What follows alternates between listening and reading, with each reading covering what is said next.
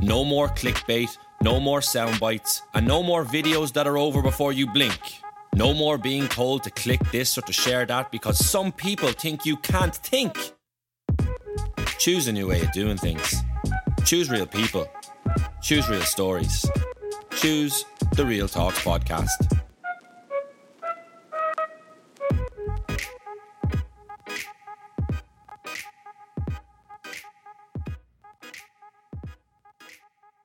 An All Ireland winning captain with Tipperary in 2016, Brendan Maher is one of the most recognised and respected hurlers in the modern game. A medal haul that includes two All Irelands and five Munster titles at senior level, as well as one under 21 and two All Ireland minor titles. It's safe to say that at this stage, Brendan has been there and worn the jersey.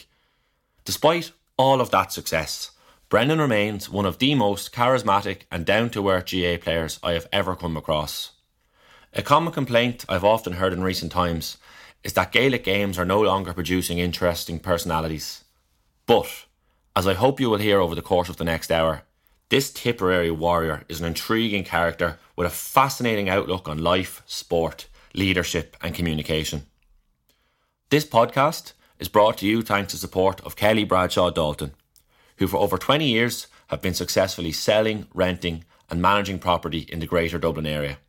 You can check out their website at kbd.ie, that's kbd.ie, for all your property needs.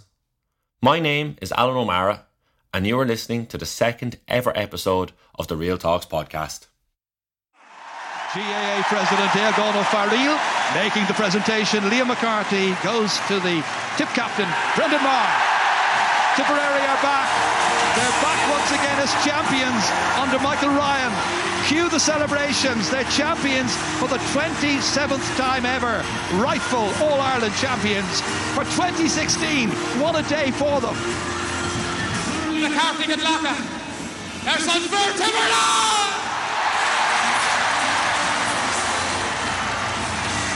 We waited six long years, but now we're back! Listen, I was doing my research last night over the last couple of days, just checking about sort of the angles that I knew I was going to want to talk to you about. And first and foremost, I think I should clarify that I found no dirt on you. You'd be glad to know. I'm, I'm clean. you had nothing to come up on the Google search anyway. But um, thank I God. where I was going to start, Brendan, and I think it was just the obvious one that just jumped out off the page for me a lot was the year 2010. Yeah. When I was, read, was reading through notes and different interviews and different reports, with that particular week that you had in September, I'd say is as close to as close to living the dream as most kids would ever imagine when they were younger. Because it's a number of years on now, we're, we're almost seven years on from that now. When you reflect back on that time and particularly that week, what comes to mind, or, or how do you feel about that spell now? Um, like it seems like a long time ago now, and it is. Look, I mean, it's six and a half years ago. Um, it was it was an unbelievable year, and even for myself personally, it was a great year. Um, like I performed really well the whole way throughout the year, and it was probably my first. It was my first year as a regular starter with the senior team as well, so really important that I wanted to stake a claim, and mm-hmm. there was a lot of things going on, and like what, the thing that jumps out with me, I suppose, if I was to think back, is like I was just completely free that year, and uh, like I mean, just I was performing with absolutely no fear. It was my only my second year on the panel um, there was a number of us in the same situation, so we felt like we kind of had each other. So I didn't feel as if I was on my own as a new starter on the yeah. team. There was a number of us that kind of did it. We kind of had that transition at the same time. And who were the guys uh, that came with through it? Came with through like, with you at that period? Yeah, myself, Pádraic, Noel, Michael Cahill, and Bonner were the five under twenty ones that year. Not a bad crop of lads. Yeah, like we had a strong minor team, like mm-hmm. and that group kind of stuck together. You could throw in likes of Shamey Callan, Gearóid Ryan um, Seamus Hennessy, these guys. There was a group of us that kind of joined the panel all at once. Pa Bourke, Thomas Dale. Okay. I think there was like 10 of us. And so we very much felt like a group mm-hmm. joining another group. So um, that was really important. and it's probably yeah. only now that I realise how important that was that we had each other.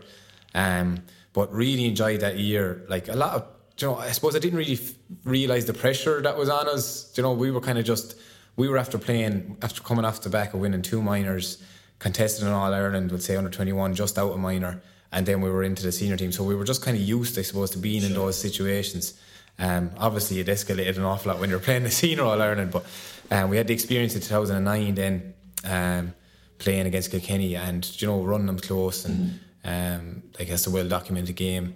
And you know, 2010 then it just seemed to we look. It wasn't all straightforward. We got beaten by 10 points by Cork down in Uí That was an unbelievable learning experience for us as well. And that's forgotten about now by Yeah. in the history books for most part. Exactly, you know, and um, like we just, I, I, I just really, enj- I can remember that year just being so at ease and just like really free and just kind of, you know, I always refer to that flow state, and you're always trying to get that flow state. Um, and I definitely had it that year, you know, and that week then just really was the that was the pinnacle to win the senior All Ireland on the Sunday. And I remember doing a pool session on the Monday then with, with all the 21s that were involved in the senior panel. Um, probably had like a fair hangover, but uh, got the pool session done and back to train. And, and just that Saturday night, I'll never forget, there was over 20,000 in, in Semple Stadium. And Galway, we played Galway in the, that final. And um, I think we had an amazing start. We had three goals scored after 10 minutes or Yeah, you something. completely blitzed them, wasn't it? Yeah, and it was a blitz. Yeah. You know, it, it wasn't a fair reflection on the two teams, and do you know, I, I somewhat nearly felt sorry for the Galway team at the time because we were just on such a roll, and we just got such a good start. It wasn't a fair reflection on on the two teams at the time. Um, but I mean, yeah, talk about a week like within six days having the two experiences was just unreal. Yeah, to win, you know, to win a senior All Ireland and, and, and follow it up with the under twenty one All Ireland within within those couple of days must have just been an incredible experience. And I think you touched upon it there. The, the under twenty one final was, was almost probably just you're riding out the wave as such.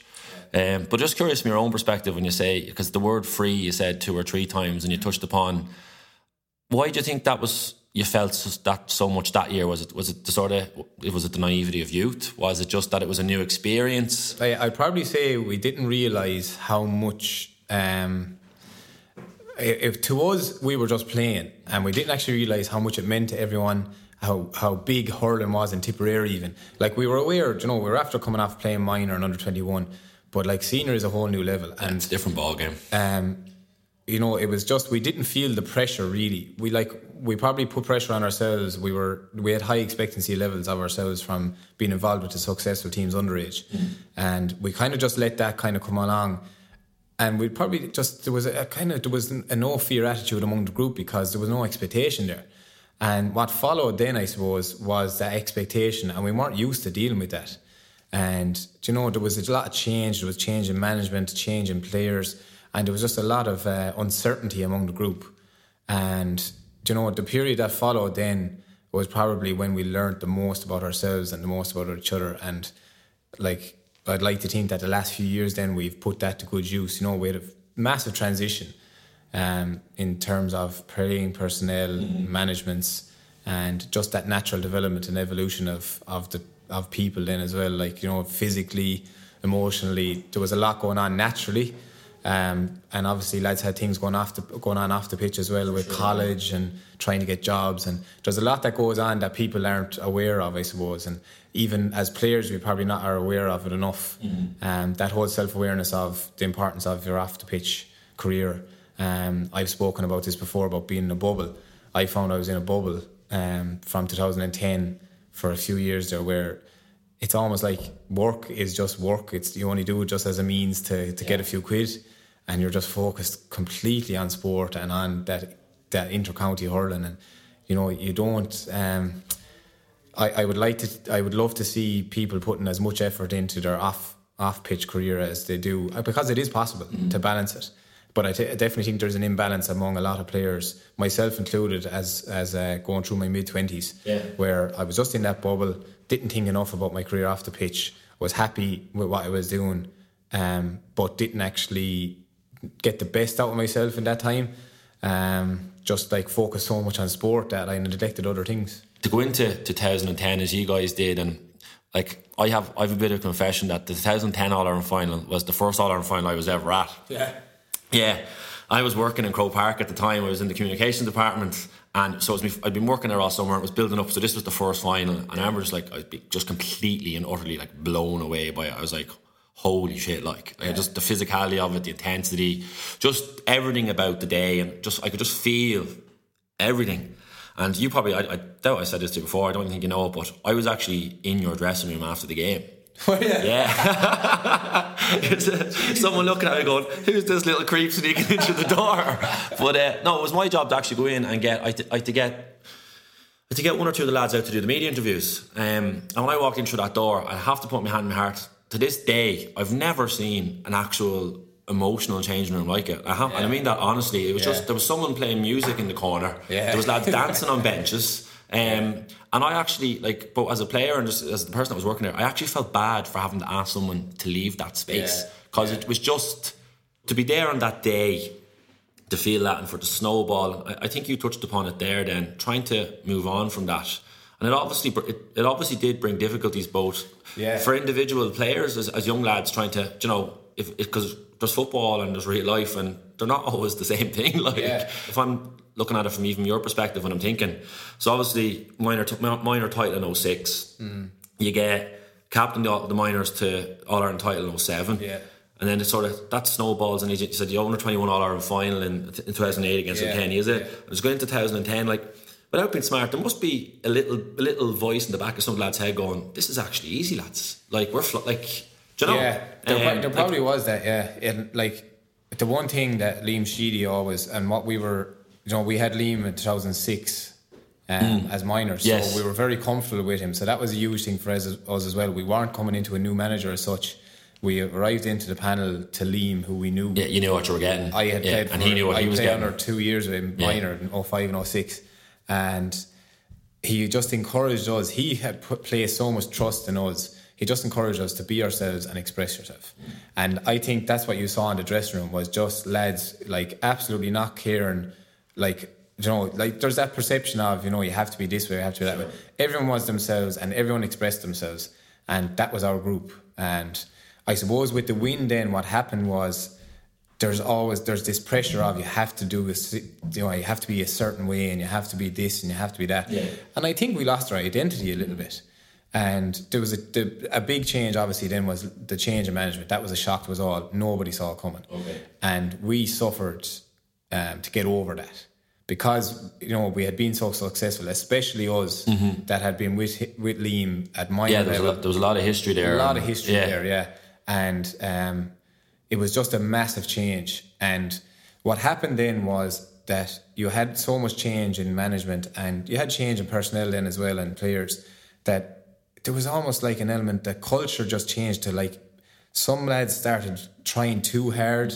Other lads kind of maybe gave up in a little bit, saying like, you know, like it's not as good as it was. Like, or it's, it's different, and ex- didn't accept the change. Yeah. And like, it was a different. It was a different setup. Like, and it, it, it depends on what way you you take it. Like, so um, we just had a bit of fighting with each other. Like, as in not actually fighting with each other, but fighting with the change Yeah. that happened and Who we are and- exactly like well where do we actually want to go and Okay. what do we want to do? And look we got to an All Ireland again in 2011 Mm-hmm. we had a like a quite a steady year but we didn't didn't get to the performance levels. I felt like we had a great performance in Munster final um, against Waterford we blitzed Waterford below in Cork.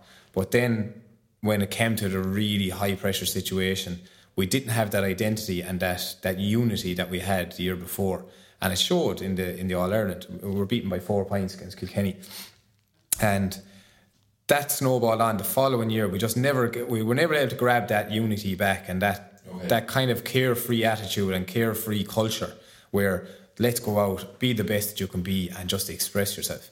And there was a lot of pressure from the Tipperary public, and um, we felt that majorly. And we were like, I remember one of the lads like saying, "I've just realised I've played the last three or four years with fear." Right. and that is not a nice place to be. And being aware of that that's when we started to change. We became aware of actually how we were acting and the way we were. We weren't being ourselves. We were trying to be something that we weren't um, we weren't expressing ourselves. We weren't being the players that we knew we could be. And and we we you know, we slowly tried to build that back up again. And obviously there was a lot of retirements um, a lot of change and do you know, we look, we've said reasonably competitive. There is a lot of regrets that we haven't won as much as as we would have liked to. Yeah. But in saying that, um, overall, I mean, when you look at like, I'm lucky enough, I think, in the medals that I've won um, since I joined the panel in 2009. I've five Munster medals, two All Irelands. You know, it's not a bad return. There is regret that you could have had more. I think there always Um, will be. Like yeah, no matter what but- you have, you'll always say about this one or that one. yeah, but like I mean, I think what we did was we just accepted accepted who we were, what we've achieved or what we haven't achieved. Now, what can we do now? And let's just create us, you know, and and we just we have a clear identity of what we want to be now, um, our style of play, what we want to be known as, what we want to be remembered as. That's just really clear for for us and for the group. Um, so that's what we're working for. I might come back to 2016 a little bit later on. Out of curiosity, I'm thinking yourself as a young man coming up, been involved in all those teams that are winning. Like as, even as you're talking there, like your passion and your love for hurling just oozes out of you, like it screams off you. But I suppose in terms of your own identity and, the, and your- and your own personal self, was was hurling? Well, is it still all consuming, or was was it was it all consuming back then? I suppose it's the first question, and the second question is: Is it still all consuming for you? Um, look, yeah, hurling has been a massive part of me since I was young. You know, since I come from you know what you'd call that hurling family. You know that kind of way people say, oh, you know, like I'm the youngest of four boys. Three lads ahead of me all played um, with Tipp at some level. Um, most recent was Martin, my brother Martin played cornerback 2003. Had to retire with injury 2006. Okay. Um, I presume, so- he's, I presume he's also played in the back garden as well, did he? Oh, sure. Look, that was where it all started and where it all finished. Hopefully. Yeah. Um, but like, I mean, yeah, definitely, it's it's been a huge part of my life, and it's it has been my identity. I suppose definitely to the to the public. Like, um, more locally, I mean, people would know me. I'd like to think would know me and know the person rather than the the hurler. And that's something that I try and place an awful int- like emphasis on that. I don't want to be known as just a hurler. I want to be known as a, a genuine person and someone who has maybe you know contributed to the community uh, in some way. Like that's you know I don't want to be that guy who was just an intercounty hurler and didn't care about where he came from or didn't care about his community. Like it, it- so, um, that's the way I want to be remembered. And um, but definitely like there was a there is a, there was a period where you know I was in that bubble. Um, and you're just concentrating so much on hurling and trying to get hurling right that you neglect you neglect friendships, um, relationships, even with family members. You don't get to do all those family occasions you miss, and a lot of it still has to happen. But it's about making the effort to make sure that you find time for for family and for friends and um, for relationships. I think that's so important, and that's something that I have tried to do in the last couple of years um, is just to you know to spend more time with my family and to just you know it's it's put things into perspective. I suppose that sport is sport, and uh, I've just found that I've I'm a lot more content and I'm actually enjoying the sport a lot more then you know. So You, you seem as if you're at a, a slightly more mature stage of life and you've, and you've recognised a few different things.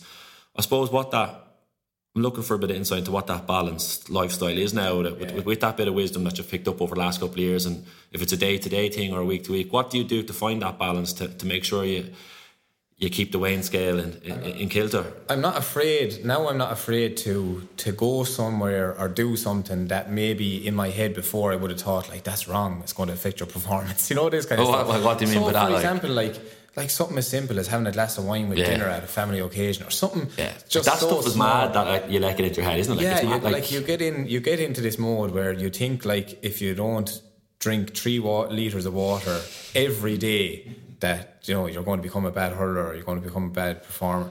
And like, look, there's a lot of there's a lot of things that you, a lot of boxes you need to tick to Course be there are. performing at, Oh, of course at your optimal, right? But I think that the balance of like I suppose the easiest way to explain is that I put more effort into my rest and recovery and energy management than I have ever had. Whereas I was always really good to train, really good to give hundred percent, like always committed. go hard or go home, John. Yeah, Like, but almost like I was I was one of those lads who tried too hard. Yeah.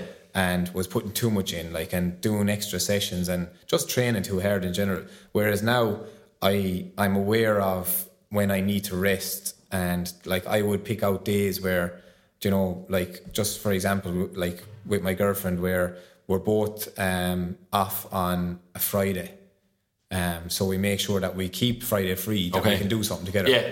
And instead of me saying, "Oh, I might go to the alley and do a session," or you know, like uh, um, just little things like that, or going, do you know, if there's something on where it's a family dinner or something, like before I would have like went and like no, I'm not going to have a dessert or I'm not going to have that. But now I'm not afraid to like say, well, no, look, I I'm going to have a treat or I'm going to just relax a little bit for an yeah. hour.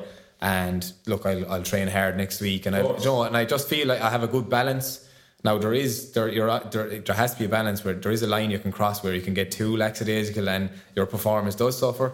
Um, so that's what you're trying to do. You're trying to find a balance of how can I get the best out of myself on the pitch, but also get the best off best out of myself off the pitch. And I wasn't aware of that, and that has been life changing for me to over the last couple of years actually realize like you know it, it was probably um, the biggest biggest point for me was after the, the All Ireland last year, where you have the whole elation of of winning and being captain was such a proud moment for me, going back to the hometown and all that. And then a few days later, you're back to work. The season is finished. You have the club and it's brilliant. And then you just start thinking. And then we got knocked out of the club. And then I started like I was like, right, I've work, hurling is finished nothing until January, you know. And I started kind of thinking then, well, what's is this what it's going to be like when I retire yeah. and when I stop playing? And am I actually getting the most out of the rest of my life mm-hmm. to to actually meet the needs like and satisfy me as a person? And that was when I kind of started saying, like, you know, look, maybe you need to look at something else, like, and there's other things that I want to uh, I want to try and I want to explore, and and that's what I'm doing now you mentioned, I suppose, the work aspect that as well. Because um, I think sometimes when you, if you hear, John, you, you, you, tune into odd conversations here and people just say, oh, the GAA, it's gone so professional and, you know, it's like as close professional as it'll ever be. But it, I think you, you touched the point nicer there and that, like a couple of days after the final, like you're back to work. Yeah. Um, and it's always, I always just, like, I think it's important just to take a minute to sort of actually put that out there that people don't forget and don't get lost in this whole bubble around the quality of the games and the fitness and the physicality. But like, people still have to go to work. Yeah. And what what what is your what is your work situation at the moment? That obviously adds into the balance and it's something that you've got to try and maintain too. Yeah. What what is that at the moment? Well, I'm I'm teaching. Um, I'm a primary school teacher, but I'm teaching an autistic unit um, at the moment. But talking about it, I suppose um, it's it's becoming known now anyway um, that I'm actually taking a career break and I want to do some study. Okay. Um, I'm really interested in um, in psychology and psychology of performance and getting the best out of individuals. Um, I suppose it's the teacher in me combined with my passion for sure. performing. Um, so I'm uh, I'm looking at uh, doing some some study now uh, going forward. So uh, it's a really exciting time, and if there's one regret or one negative to it is that I, I wish it would have happened maybe six or seven years ago. Yeah. Um, but in saying that, really have I, I really enjoy teaching. Um, but this is just something that I want to I want to explore and I want to find out more more about. Um, so so that's where I'm at. And was was that a thought that really came in? You mentioned it on that period over the winter where you're thinking yeah. ahead and going like definitely when that vacuum comes in and just goes like yeah when hurls out the window for a minute. It does make you take stock and be like, well, what's the plan for me and where am I going? Um, it sounds like you, you've, you've got a, a pretty good handle on that. I suppose you mentioned there sort of maybe wishing you did it six or seven years ago. Like what what age are you now? You you're 28. Like, um, because that was that was again it's something similar I thought of before. I was like you know I should have done that. And I think everyone sort of always has that thought of why didn't I do this years yeah. ago?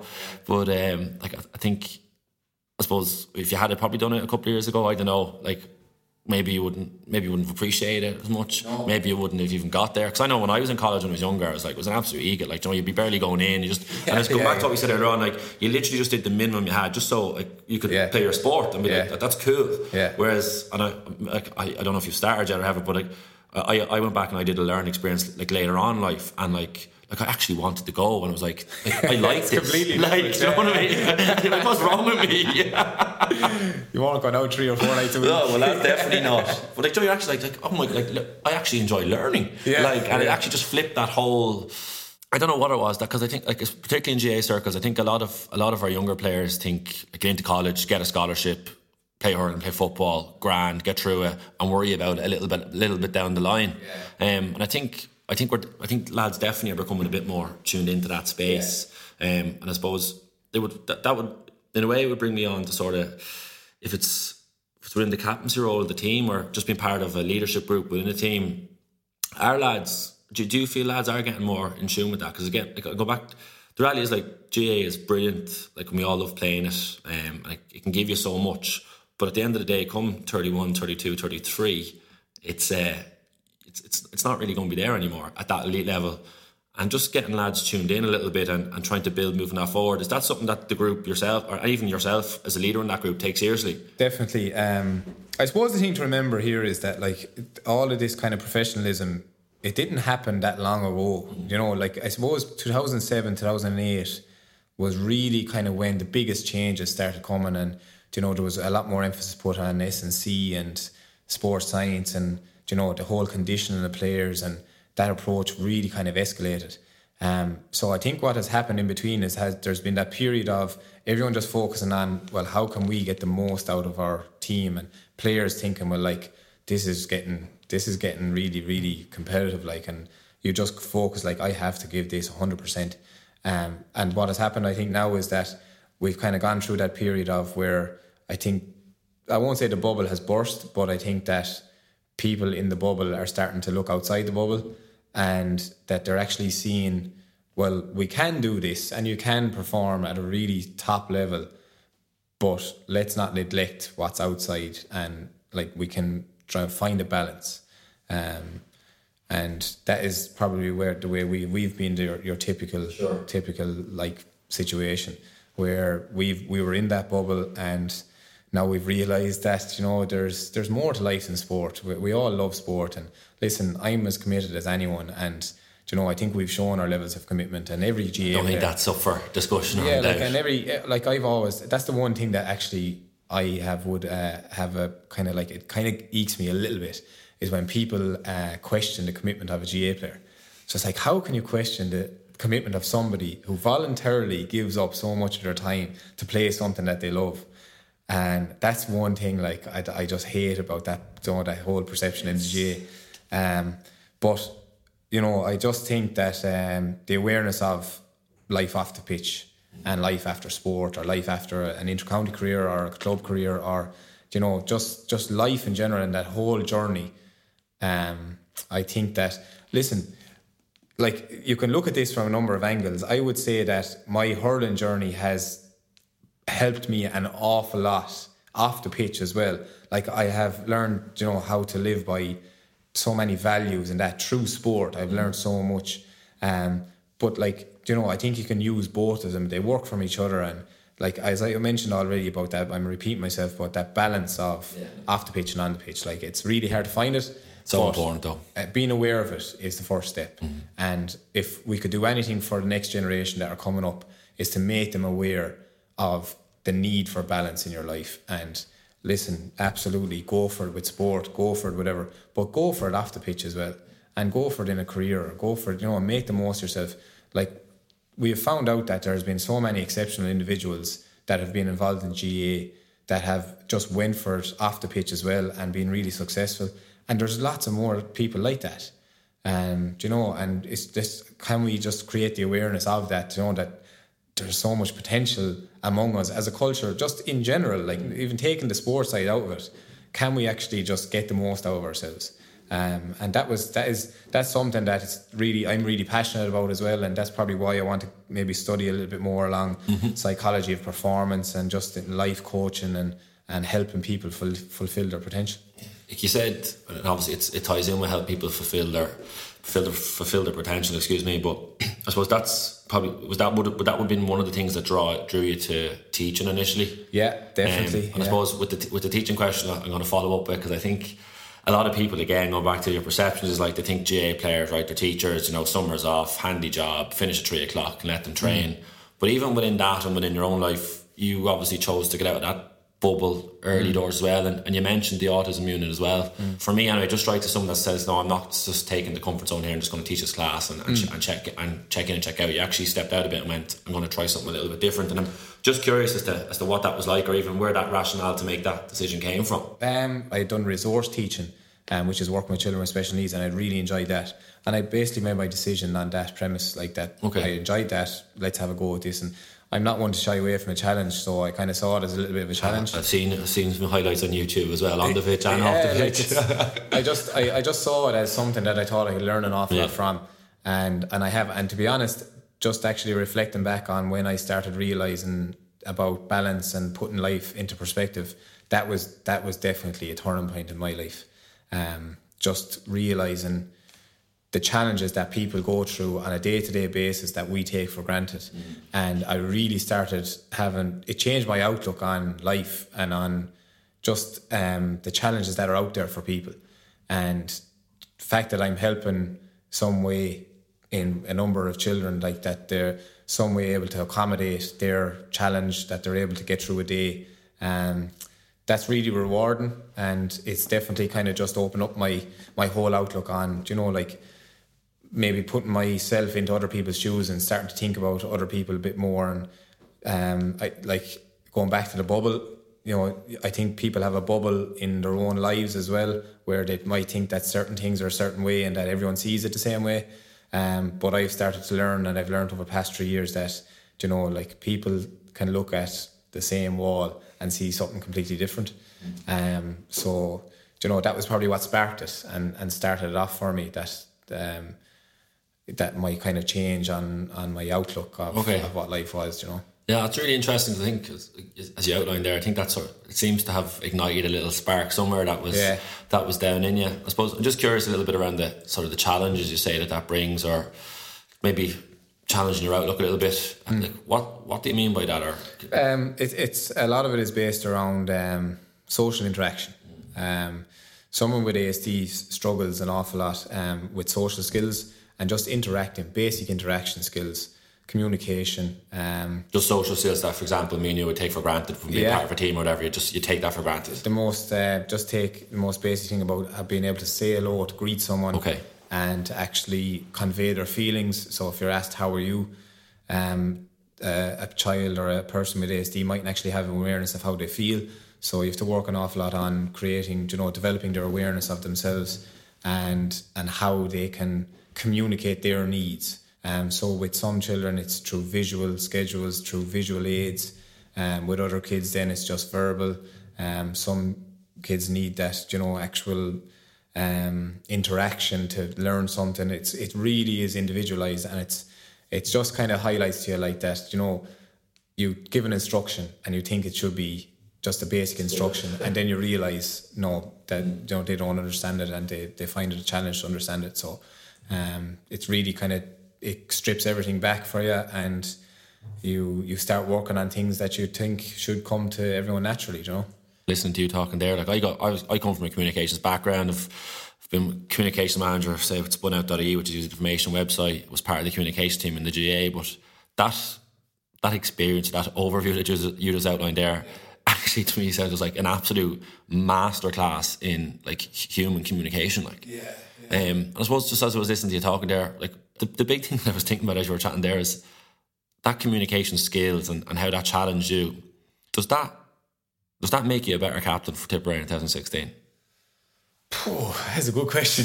um, it probably does actually, yeah. Um, because what it did, what like what it did over that time of of re- where I was my first few months in the job, I'll never forget you know when you have when you're going into a job and you're trying to learn as much as you can, but it's not until you actually start doing the job that you really start learning.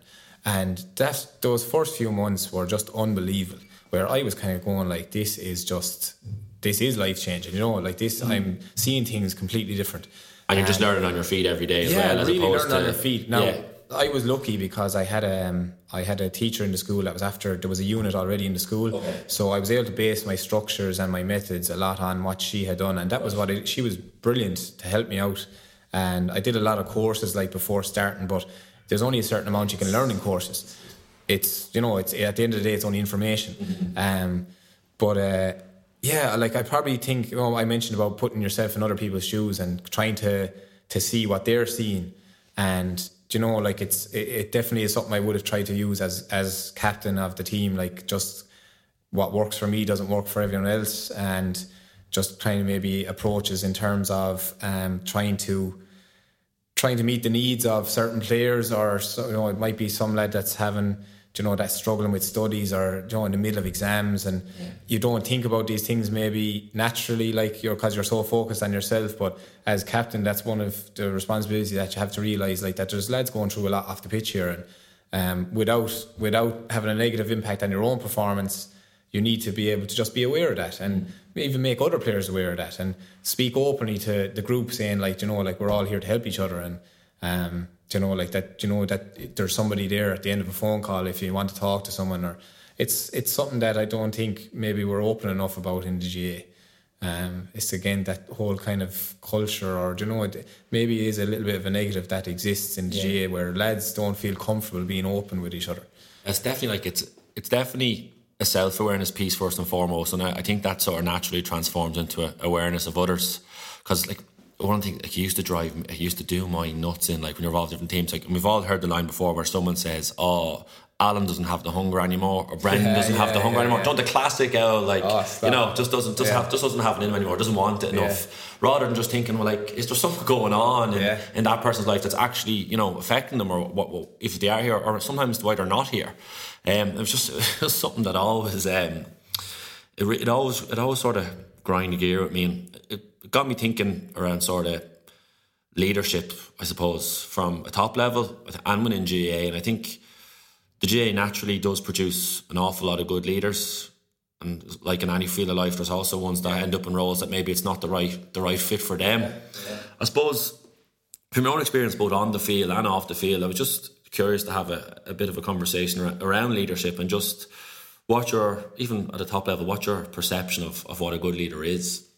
Um, well, uh, like I suppose what I tried to do, and I learned an awful lot from both previous captains, um, managers, selectors, all the people that were there to assist, I tried to take in as much information as possible to try and adapt, you know, because like I wasn't a ready-made captain, you know, and mm. uh, you're, I don't think you're born as a leader. That's know? I was going to ask you that. How much, in terms of captaincy or leadership, because it's, it's sort of the same thing, like, but how much of it is, is natural and how much of it is learned? I would say the natural bit in a leader is the bit that maybe makes them want to learn that makes them a better leader if that okay. makes oh. sense like so you have natural people that want to learn and want to get the best out of themselves and want to want to lead sure so i think that there is that natural sense in it but and do you think you have that like i do yeah yeah, yeah i actually like, was reading last night and I think Liam Sheedy in an interview mentioned about a speech you gave after a minor defeat in one of the minor yeah, games. Did you, did you use the Munster final? Yeah, I don't. I don't even remember. Yeah, that that's but that's the natural bit where it's just like this is in me and it just comes out, and yeah, you're not afraid to sort of articulate it. Yeah, um, but I think there is there is leadership in other people that maybe they don't tap into, or you know, like I definitely think leaders can be developed as well, and good leaders need to be developed. You know, like eh, or what you perceive as a good leader can always develop, and just I I don't know. I like I just try to be myself as much as possible because, as you said, like um, like I mean, we spoke um, before about you know like you're very quick. It's very easy to see a lad that's not being himself or being trying to be someone he's not. So that was the one thing I said to myself. I'm not going to try and change. Um, I'm obviously after being given the role because of the way I was naturally in the dressing room, the way I'm naturally in the pitch. So don't change yourself. Just be authentic, and you know just try and build up trust. Um, I place a lot of trust in my teammates, and I'm just looking for that in return. And I try to do that by just being myself and being honest and having a, a good positive attitude where I wanted to speak more of my actions. I do do a lot of talking as well, mm-hmm. naturally. Uh, that's just me. Um, but I was very conscious that, you know, if I'm talking about giving effort and if I'm talking about giving 100%, well, then I have to be giving 100% every time I go out there. So I can't be saying one thing and doing another. So sure. um, that was kind of the approach I took. Um, when John while while I was there. Yeah, I think like in one way, sport sport definitely helps us learn quickly in that regard because you very quickly find out what works and what doesn't because yeah, yeah. Like, you know there's a result and it, like that speech was crap and like or if it's if it's off the field stuff as well or if meetings aren't running properly like sport really highlights cracks very quickly if things oh, aren't yeah. going well but um, in terms of if it's leadership skills from from being involved with with Tipperary or with the club at home um, how that sort of how that translates off the field, I suppose, or and I think you touched upon it before that it, that it has helped. Yeah, um, I would say you know what I've tried to tap into is like you know just realizing look you give so much effort, you try so hard every time you go out on the pitch, and um, you always you're always committed and you're you've a good attitude. Like let's apply that to everyday life and let's apply it to any task or how long how long do you think you're doing that because you know you talked about earlier on around the sort of just being being at sport and sort of everything else was just a Yeah. knock on how long do you think you're chipping away at the at, at giving other aspects of your life that focus or that energy Honestly, probably only in the past three to four years. Um, I'd say my first few years in teaching, I wasn't, I wasn't engaged. I wasn't. It was just a means. It was, it was a way of earning a few quid, and all I was thinking about was hurling. So that's just being honest about it. And I hope there's not going to be principals this is this. he was in my school, um, but that's just being honest. Like I, I'd like to think I'm, I'm a, a decent teacher, like that. I'm good at my job, but um, do you know, like I would definitely say that I wasn't getting the best out of myself in those first few years, and it was because I was in that bubble, and I was just all I cared about was hurling, you know, and when's training, when's the next session, and um, it's a it's it's a bad place to be in because you know you neglect so much, and but I like to think in the last definitely the last three years, especially that the working in the ASD unit has has definitely changed me, um, in a positive way. Sure, sounds- sounds like it. And um, but I'd like to think that before that, I think before that I had maybe changed, and that is probably why I made that decision. You know, so um, I'd like to think the last three four years that I've really been been kind of in that zone. it's um I suppose the last question that I have, on, particularly on the leadership aspect, um, like I think from a from from a pretty young age, you were probably earmarked as someone who was a leader in a group, if it's captain the minors or if it was if, if it's been selected, which if it's to Tipperary, has has leadership ever felt like a burden in any way? I'm just like. Because there's obviously there's a lot of pros to it, but there's also I'd imagine some cons. It just, do you know what I'm saying? There is, there is, yeah. Um, like I'd say, I, I, as I said about trying to learn from from previous captains, and that like there there was lads that um kind of highlighted those little things that can can can get to you, and it's stuff around like you know getting texts from lads saying what's the story with the gear, do you know all this usual crack that goes on. You're like, why? I don't know. Why are you texting me? Like, and it's just when they, when you're captain, they think you know everything. Like, uh, what time are we training on Sunday? I don't know. I haven't a clue. Like, we haven't. I'm not heard the manager, Yeah. So it's you know, all of those things used to like piss me off a little Yeah. bit. But then you just learn to like kind of just you know let it over the head a little bit and um, have a bit of crack with it then sometimes as well. And but like definitely yeah, that was something that that because I was prepared for it, I suppose it didn't it didn't get to me as much, but. I definitely was kind of going, yeah, that is that that's annoying, like you Yeah, know, just little things the like- that's the one thing like I don't miss now. Yeah. Um, do you know, like it obviously really enjoyed my time as captain. Um, I was really lucky to get three years and you know, really grateful to the people who chose me and kept me on in that role and um but like, you know, it was the one thing I was saying to Pádraic, like when Pádraic took over, I was like, I'm not going to miss the text messages and the, all of that about different things. And, Have you texted him and known about the gear Oh, yeah, yeah, like every night. but um, yeah, no, but look, there is, there is, and I suppose it is just about the way you perceive it, and and like, do you take it as a burden or do you kind of take it for what it is? Because at the end of the day, stuff like that is not important to the overall picture of what are we trying to do here. You're trying to be the best that you can be in terms of like as an individual and then as a team, and all of that kind of stuff doesn't really matter. What matters is the bond that you have with your group, the unity you create, the enjoyment you get out of it, and the experience of it. I think in GAA anyway, the, the, the captaincy role sometimes gets a bit. I don't know if as a culture or as, as a sport we have a full sort of understand necessarily of, of, of, of what it is at times.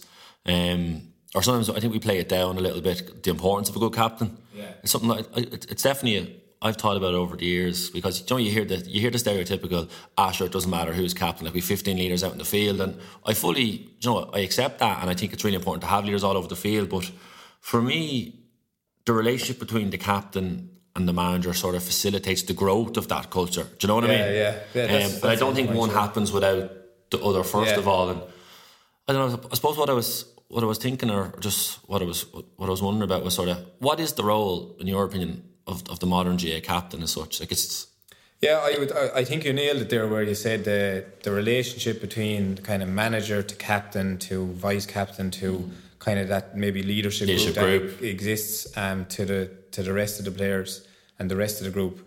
That kind of link and that um, that chain is really important, and it works both ways. So it, it is a, a change. It's like the chain of a bike. Like it's Yeah. not it's not top to bottom or bottom to top. It is just like it is a chain, and it's a constant. Like the way we try to use it is is, is a constant link of communication where um, we're challenging each other.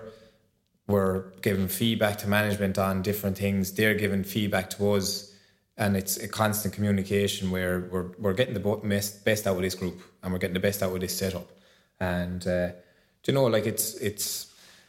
I think the, the the modern captain is the is the guy who is a good communicator, but also sets a good example because he's looked up to even if he doesn't think he is. Yeah. And that was something I probably didn't realize like that. I was that guy who, and I st- still probably said it up until the end of, uh, last year, where I was saying like it's only a role, you know. Yeah. But you are, I suppose, you do have to be a particular way to be in that role, and it's not for everyone, you know. And people people take it as a burden, and um, but like I really enjoyed it, I embraced it, and I I I'd like to think that it was naturally a, a good fit for me, you know. Yeah, because I know you can say, you know, it's just a role, um, but it's one of the things that came to mind, like particularly for the likes of yourself, like you know, if it's Tipperary, if it's Tipperary hurling or Dublin football, the real sort of like in a way, like without being smart about it, like they're sort of like, these little franchises in their own in their own right. And as captain of a team, whether you like it or not, you sort of naturally become a certain face of that. And it was one of the things I sort of I noticed and when we were away and we, we were both in New York in October that time. We crossed paths, and you, you'd Liam McCarthy with you, and different things. And it was a re, a re, I really noticed it around that night, where it was like, you know, like it's nearly over there. I'd, I'd say that was a very, a very different day to day experience than than Brendan at home. Like, you know, because you are like you're a face and you're a recognised like people are looking at you and probably expecting one thing, whatever. Um, and it was just something that I suppose I, I thought about it quite a bit, like because it jumped out at me for that trip. And I suppose winning the All Ireland takes you to a different level. Yeah, yeah, it does. But like, I suppose it goes back to like, you know, people maybe can get caught up in having to behave a certain way or be a certain way in situations like that. Yeah. But I think people appreciate when you're yourself. Like, Nah, so if, if you're, you know, if you're a goofy character, you should be that character, and people will appreciate. It's that authenticity, like, like so people will read into you if you're trying to be something that you're not. People see it straight away, and then they just kind of they, you know, that's where you lose trust. Yeah. Um, so I just like I just try to be myself in situations like that and just enjoy it, like and you know have the crack, like and I really enjoyed that trip, like it was brilliant. 100%, yeah. And you know, and and learned I learned a lot from it, you know, and met a lot of great people, yourself included. Yeah. So I mean. I just I don't know like I suppose it, it, it is it you have to think of it I kind of just see it as as just look just be yourself like that's that's kind of my approach um, and if people don't like you for it then that's fair enough that's their choice and that's another thing you have to accept that you're not going to please everyone and um, that was probably one flaw I had in definitely my first year. I was trying to please everyone and make sure that everyone was happy and that's no when you have It's a not how the world works. it's not how it works. And you just stop caring a little bit more then. As you go along I know you don't but like um, you just learn you just learn as you go that's what what we said about the same as the job you learn on your feet. And uh, I definitely was not the by any way shape or form the perfect captain but I'd like to think that I did myself justice in my time there and that I was myself that's that's the big thing for me Is there any major difference between winning the All Ireland just as, as a player on the team and being the captain? Like, I obviously they're quite a few years apart as well. Like, but is there does it feel different, or is there a different vibe to it in a way? Yeah, um, that's another thing like that. I remember after the All Ireland, like, and you know, all the boys were jumping around the dressing room, and I was talking to Marty outside, like, because you know, you had, it's just there's certain. At least I wasn't the fella that dragged out to do Yeah. it. Uh, but little things like that, you know, where you, Yeah. whereas, and that was probably my own fault as much as that, where I probably just should have said, you know what, like, just give me five minutes. Yeah, be active. Um, but that was that's maybe going back to my trying to please everyone. Mm. Um, I tried to please everyone that day, and um, I probably just should have t- taken a few minutes for myself to be in and just embrace it with the lads. And that was one thing that that kind of annoyed me afterwards. Thinking back on it, Sure, And just missed those couple of minutes. I missed that that first few minutes. Get you know when you go back into the Yeah. dressing room, I missed that first two minutes, and uh, that was the one negative out of, Okay. of winning the First world problems. But um, yeah, just little things like that, Mm. and that is different, I suppose, when you're a captain than when you're when you're a player. Um, but in saying that, like I mean, we had an amazing few days afterwards, like where just the, the reception we got and the crack we had together it was just, you know, it was unbelievable. I think you, you, you've touched upon it there in terms of Paul taking over the captaincy role. Don't be wrong, it's obviously, I've, I've absolutely no doubt you're still a very, very prominent figure in the dressing room, a good leader. I think, I don't think you'd be the type of lad that needs a captaincy role for, I think leadership and communication just oozes off you. Uh, and those sort of traits that I certainly would, would appreciate or associate, I should say, with a good leader. Mm. The, the thing I'm thinking about here is actually to to step away from the role.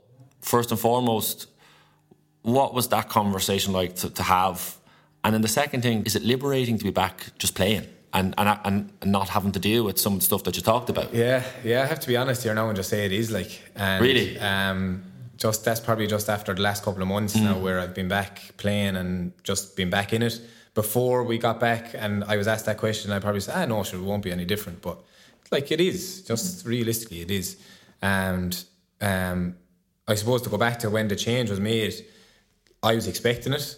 And if it was my call, I would have made. I would have made the call. Why, why were you expecting it? Just because everyone because would always say the thing like, you know, what, don't try and fix something that's not broken. You're after captain team to All Ireland. I just think it was it was a, it was the right time, mm. and and it was always, you know, well, in my head, it was always going to be Pádraic. Yeah. Um, he was the, he was vice captain while I was captain, sure. and he was just the perfect fit. And there was a couple of things that that really I was surprised to get it for the third year, right? So, okay. Um, and then I started thinking like, right, look, I've had a long enough chance at it now. We've won the All Ireland, so I've yeah. I've fulfilled that kind of dream of of lifting Liam McCarthy. It's time to give someone else an opportunity, but it's also time for the, the team to develop so I saw it as a change for yeah, development. Yeah. You know, like that we're we're we're, we're moving on here. Like, um, so we're not going to be the same as we were last sure. year. We want let's move on and let's let's change it, but change it for the right reasons. And I don't think like you know, it wasn't just changed for the sake of change. Mm. It was re- it was really like it was the right it was the right decision. No, it sounds like it. And um, like it is, yeah. I, I definitely feel a little bit liberated, like that. I'm not, I'm not dealing with those little things and going to those, you know, doing the, the little probably little roles you have as captain. And uh, I have to say, like it's, it's it's easy probably for me to say it, having having lifted the the mm. Liam McCarthy last year. It's easy for me to say, yeah, like I'm really enjoying it now. Yeah. But I am, and it is liberating that you know I'm really enjoying my hurling now as much as I ever had and I'm just you know just really looking forward to just keeping playing and just enjoying the whole thing and um, it's easy to say it after winning last year but it's um, it's it's definitely uh, just I won't say change my approach but I feel I feel as if I'm enjoying it more now than I ever did mm. yeah that's it that's that's incredibly must be an incredibly good thing to be able to say. Um, it is, and it's it's like it might come across maybe a little bit the wrong way in here, but like no, not at uh, all. It's it, it is just the way I genuinely feel like that. It's a combination of you know that whole like seeing your perspective of of life off the field and your sure. career off the pitch. It's a combination of all those things, but then I suppose having the change of of getting being you know changing from that leadership role to now being a player, still want to lead and still want to help in any way I can, but just you know, just like really like just enjoying it. Like, yeah, um, and being in a, like being a little bit selfish, probably the way you're actually just like I want to, I want, yeah. I want to play well and just yeah. and, and enjoy this for what it is. And don't get me wrong, you're obviously still impacting on the wider group and that, and that but actually just going like. I really just want to enjoy this game today well, and, look, and, and express myself. Yeah, and that's just being 100% honest about it, that was probably the one thing that went against me over like my career to date is my like versatility. Yeah. And managers have I'm going to say abused that, but it's the wrong way of saying it. Yeah. But like I've, you've I've taken one for the team at times. Yeah, taking yeah. one for the team and like getting selfish about it. Like mm. I want to express myself as much as possible and. Um, Where is so, your spot? Where's your vision for you? Oh, midfield. Like, yeah. look, that's where I was all last year, and um, really enjoyed my hurling last year. And you know what it was like I, I had specific roles in specific games in terms of man marking and stuff mm. like that, which has to be done. Yeah, needs most. And I've no problem doing that, but um, at the moment, like I'm just really enjoying playing as a midfielder and just expressing myself and um, realizing, yeah, this is the way you are, and this is when you are at your best. And probably I'm trying to play to those strengths a little bit more now. Um, so that's when you when that's a perfect example of using what you learn off the pitch on the pitch. You know? I think uh, I think. That, that, that conversation of that transition of, of the leadership group, I think, is really interesting. I'm one hand not one to start conspiracy theories, but I'm glad that that, that it was all above board because I read that you uh, or I was told that maybe it was because you forgot to congratulate Mick Ryan in the speech after the All Ireland.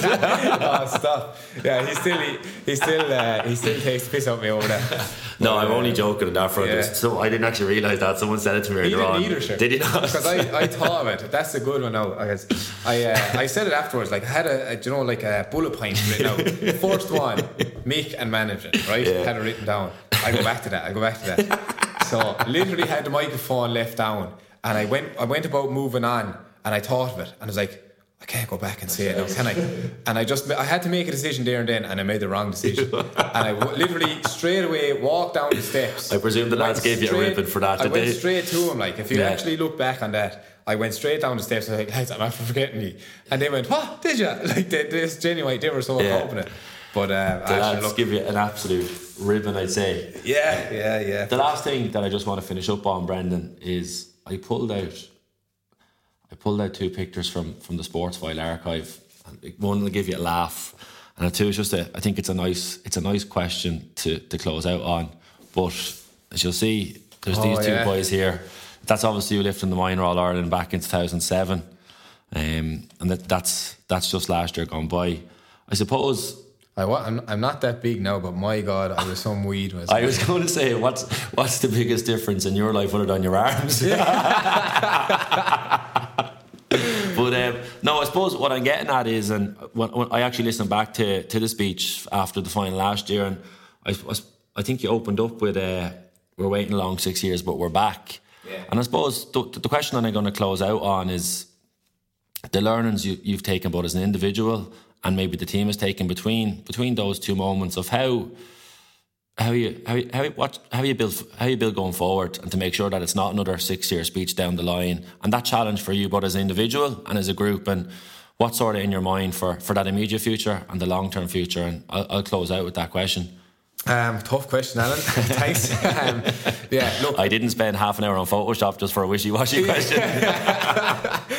I'd say um, something that's that's important for us is uh, continuity and developing. Like, and whether you know it's not an excuse, but we didn't have that natural progression after 2010. We had a change of management, and it just interrupted the the continuity from 2010 to 2011, and.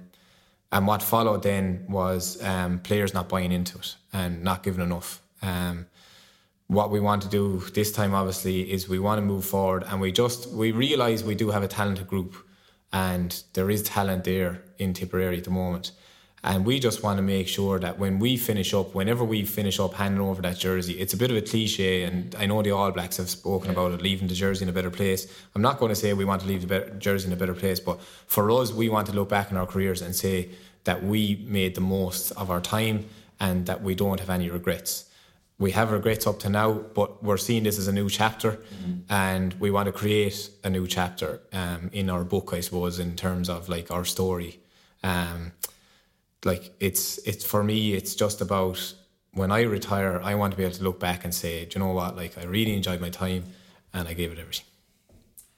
I think that's the perfect note to end on, Brendan. Over the course of, of, of the interview, I think your your passion for Tipperary hurling first and foremost just oozes true, and some of the things that I wanted to touch upon this podcast and over different episodes as well is, was around that leadership piece. And one of the things I'm so passionate about, and it's sort of where the whole philosophy and meaning of Real Talks comes from, is is around helping people to be their personal best. And I think you covered that across so many different ways over, over the course of the conversation, be it on the field, off the field, in work and personal life, self awareness, awareness of others, communication, resilience, leadership. covered a lot? It was. Um, Uh, no, I just I just finish up by just thanking you sincerely for your time for, for that conversation that just ha- that, we've just had. I feel really privileged to have got to chat through that and, and, to, and to touch on upon those different things. I think there's a huge amount of learning in there, and I've absolutely no doubt anyone that's that's listened to this over over, over the course of the last hour so will take an awful lot away from it. Um, and again, I just want to thank you for your time and, and wish you both yourself and the team the best luck for the season going forward. Um, and hopefully we can touch in and check in down the line and, and best luck with the studies and everything off the field as well. And, Thanks and we'll touch base. All right. Thanks, Thank you very pleasure. much. Pleasure. So that's it for another week. And thanks so much for listening to this episode of the Real Talks podcast. If you enjoyed the conversation with Brendan, make sure you find us on iTunes, SoundCloud, or Stitcher by searching for Real Talks and subscribe to the show. There you can find last week's episode with Dublin's four time All Ireland winner Kevin McMenamin, a show which brought us up to number three in the iTunes podcast charts ahead of huge productions like Serial.